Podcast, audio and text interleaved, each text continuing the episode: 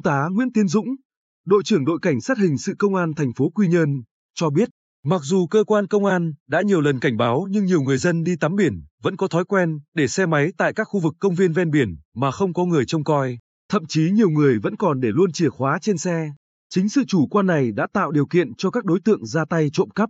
Cuối tháng 4 và đầu tháng 5, dọc bờ biển thành phố Quy Nhơn liên tục xảy ra các vụ trộm xe máy do người dân để xe trên bờ, xuống tắm biển hoặc đi tập thể dục ngoài tầm kiểm soát. Trước tình trạng này, Công an thành phố Quy Nhơn đã khẩn trương triển khai các biện pháp điều tra. Sau một thời gian kiên trì mật phục, chiều 1 tháng 5, Bùi Văn Chí, sinh năm 1977, ở huyện Ninh Sơn, tỉnh Ninh Thuận, đối tượng trộm cắp xe máy chuyên nghiệp đã bị các trinh sát hình sự công an thành phố Quy Nhơn mật phục bắt quả tang khi đang thực hiện hành vi trộm xe máy tại khu vực công viên biển thuộc phường Nguyễn Văn Cử thành phố Quy Nhơn. Anh Nguyễn Đình Phong, một người bị mất xe máy, cho biết mình chủ quan, để xe tại công viên rồi đi bộ khá xa nên bị mất. May mắn là công an đã bắt được đối tượng trộm cắp, giúp thu hồi lại xe. Tại cơ quan công an, Bùi Văn Chí khai nhận đã chuẩn bị sẵn nhiều dụng cụ phá khóa chuyên nghiệp, sau đó đón xe đi dọc các tỉnh miền Trung tìm xe máy để trộm cắp. Sau khi lấy trộm được xe, Chí thay đổi hình dạng và gắn biển số giả, gửi vào thành phố Hồ Chí Minh tiêu thụ.